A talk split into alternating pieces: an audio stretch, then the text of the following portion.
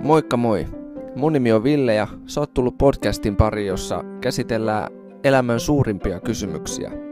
Mikä on elämän tarkoitus ja puhutaan suhteesta Jumalaa ja uskosta. Myöskin jotain puhutaan ihmissuhteista ja elämän valinnoista.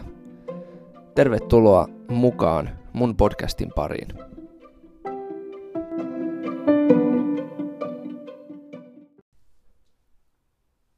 Välillä kristityt saattaa ajatella, että raamattu on semmoinen kirja, mitä ei tarvitse tulkita.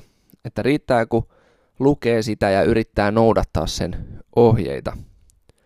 Mutta itse asiassa kaikki sellainen kirjallinen tuotanto, mitä me luetaan, ja varmaan voidaan ajatella, että tämä sama pätee myöskin elokuviin tai vaikka maalauksiin, mitä me katsotaan, niin vaatii tulkintaa me tehdään väistämättä koko ajan tulkintaa asioista, mitä me luetaan tai seurataan ja kuvitellaan niitä tilanteita meidän silmien eteen.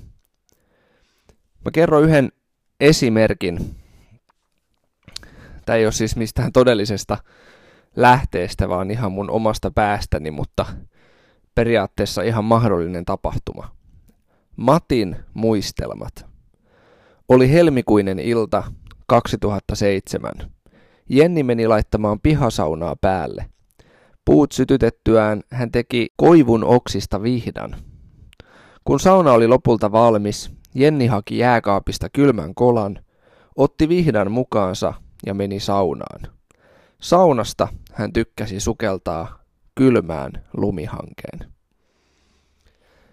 No nyt kuvitellaan sellainen tilanne, että vaikkapa kymmenen vuoden kuluttua Afrikassa joku Samuel-niminen henkilö lukee tämän tekstin,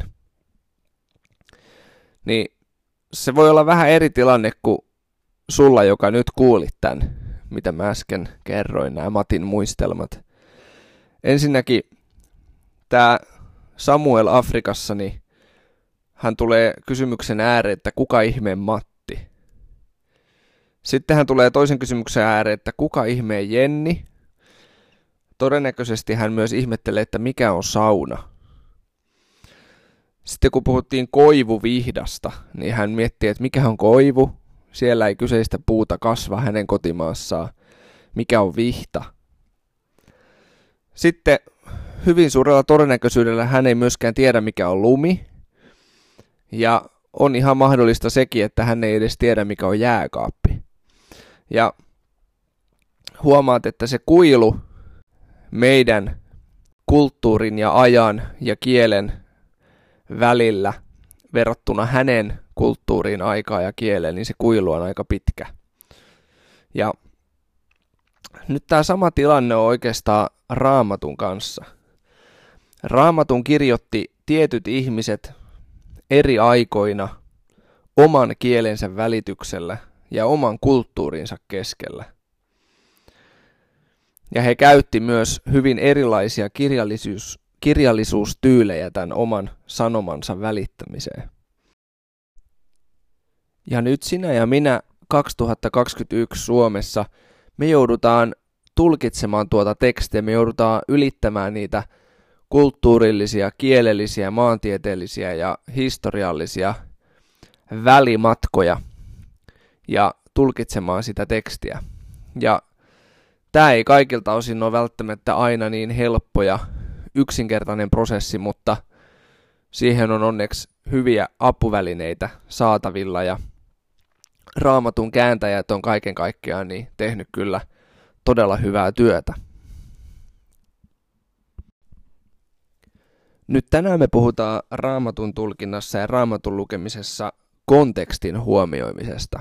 Tämä on erittäin tärkeä raamatun lukijalle tietää, mikä on konteksti ja osata ottaa huomioon konteksti. Kontekstihan tarkoittaa asiayhteyttä ja tätä kontekstisanaa käytetään kuvaamaan, puhutaan historiallisesta kontekstista, kulttuurillisesta kontekstista ja niin edelleen, mutta tota, me nyt tänään puhun tällä termillä vaan nimenomaan tarkoittaen sitä kirjallista kontekstia, eli sitä tekstiyhteyttä, missä raamatun sana tai jae on.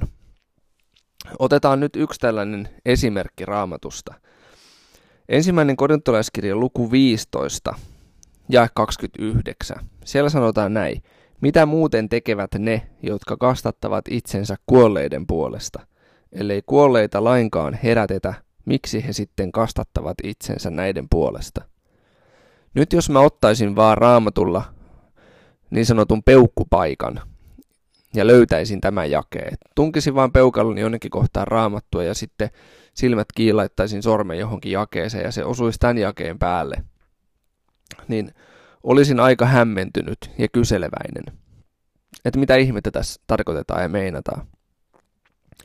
Mutta sitten kun luetaan tämä konteksti eli asiayhteys, aloitetaan vaikka sieltä korintolaiskirjeen luvun 15, niin aloitetaan vaikka sieltä jakeesta 1. Niin me nähdään, että siellä Paavali kertoo evankeliumista, jonka hän on julistanut korinttilaisille. Hän alkaa puhumaan Jeesuksen ylösnousemuksesta ja sen jälkeen hän pu- alkaa puhumaan muiden ihmisten eli sinun ja minunkin ylösnousemuksesta.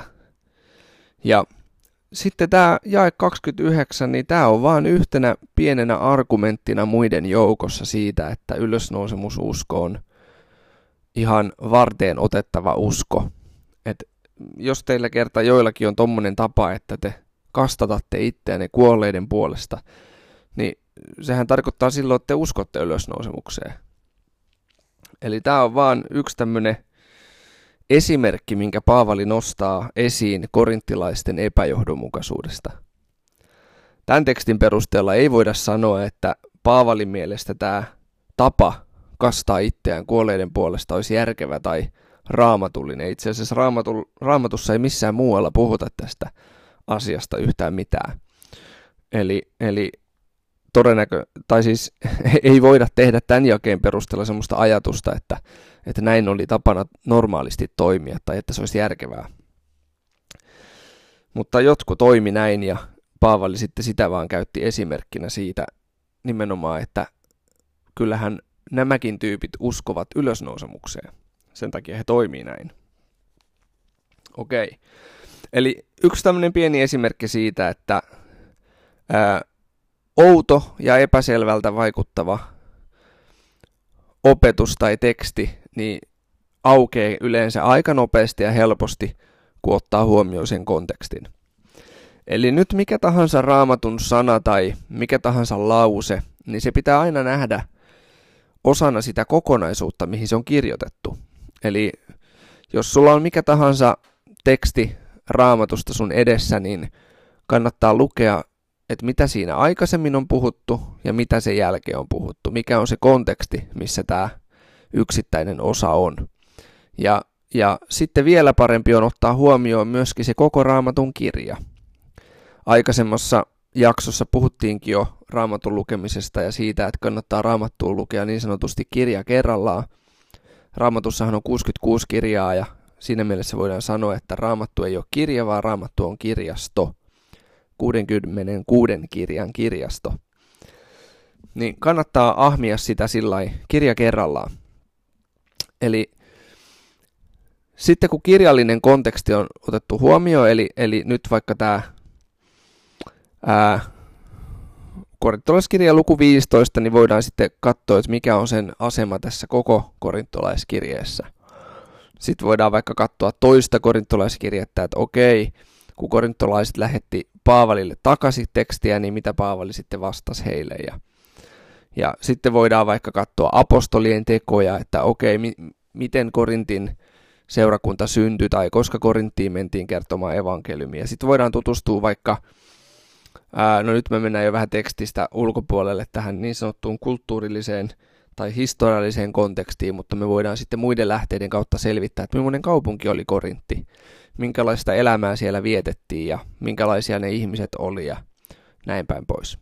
Kaikki tämmöiset auttaa meitä ymmärtämään ja hahmottamaan sitä tekstiä paremmin. No sitten sen, lopulta me tullaan tässä niin kuin kontekstissa tavallaan siihen, että meidän tulee myös katsoa, että mikä on koko Uuden testamentin ja koko raamatun tavallaan sanoma ja, ja miten tämä yksittäinen teksti sopii siihen. Eli jos vaikka ajatellaan nyt tätä näkemystä kuolleiden puolesta kastamista, niin me ymmärretään, että okei, sen verran on jo lukenut raamattua, että tiedän, että Jeesus kävi kasteella, hänen opetuslapset kastettiin, hän käski ää, julistaa evankeliumia, kastaa ihmisiä, on lukenut apostolien teot ja nähnyt, että siellä uskon tulleet kastettiin, on lukenut, on lukenut Paavalin kirjeitä, missä hän mainitsee kasteesta ja puhuu sen teologisestakin merkityksestä. Ja näiden kaikkien yhteenlaskettuna en ole löytänyt yhtään tekstiä, missä puhuttaisiin kuolleiden puolesta kasteelle menemisestä, joten ehkä se ei ollutkaan alkuseurakunnassa mikään normaali tai tavallinen tapa toimia, vaan se oli joidenkin vähän urpojen, urpojen tapa tehdä asia, eli ei, ei, ei varmaan kosketa mun elämää, ja tota, koska se ei tuntunut koskettavan myöskään Paavalin elämää eikä, eikä ensimmäisten kristittyjen elämää. Et se oli vain joidenkin harvojen tämmöinen outo tapa. Niin, Tämä oli nyt tämmöinen esimerkki, tavallaan ajatuskulku siitä, että miten otetaan huomioon konteksti, miten se konteksti tavallaan koko ajan laajenee ja laajenee, kun me tekst- mietitään sitä yhtä pientä tekstinpätkää. Nyt jos me vaikka Johanneksen evankeliumista otetaan joku pätkä, niin sitten me kelataan ja mietitään, mitä se teksti siinä aikaisemmin ja edellä ja sen jälkeen sanoo, ja sitten mitä Johannes sanoo evankeliumissa ylipäätään. Sitten voidaan lukea vaikka Johanneksen kirjeitä, että mitä Johannes siellä sanoo, valaseeko hän lisää asioita. Sitten voidaan lukea Matteuksen, Markuksen ja Luukkaan evankeliumit, että okei, onko nämä muut evankeliumin kirjoittajat kertonut tästä samasta tapauksesta jotakin ja niin edelleen. Mitä Paavali näistä sanoo kirjeissään, puhuuko hän tästä samasta aiheesta ja teemasta. Eli, eli kontekstu, kont, kontekstuaalinen tapa lukea raamattua on nimenomaan tällainen, että mit, mitä tämä kokonaisuus pitää sisällään. Joo, tästä ei oikeastaan sen enempää jauhettavaa, eli pähkinänkuoressa niin kun luet raamattua, niin ota huomioon se konteksti, ota huomioon se asiayhteys ja esitä itsellesi lukiessa sellainen kysymys, että mitä tällä ajetaan takaa. Että et mitä tämä kirjan kirjoittaja, nyt tässä tapauksessa vaikka Paavali tai se Johannes, niin mitä hän ajaa takaa, kun hän kirjoittaa tätä tekstiä.